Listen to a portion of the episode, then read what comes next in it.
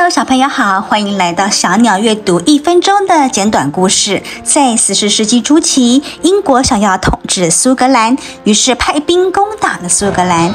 国王啊，普鲁士亲自率领大军对抗英军，然而却失败了。就在第六次失败之后，普鲁士躲到爱尔兰岛上的一个山洞里，心情非常的沮丧哦。这时，他看到了一只蜘蛛正在吐丝结网。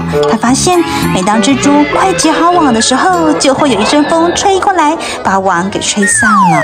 然而，这蜘蛛却不曾放弃过，重新结网。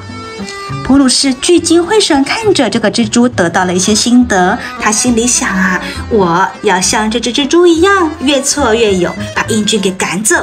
于是，他便走出山洞，号令军队重新再一次的战斗，最后终于获得了胜利喽。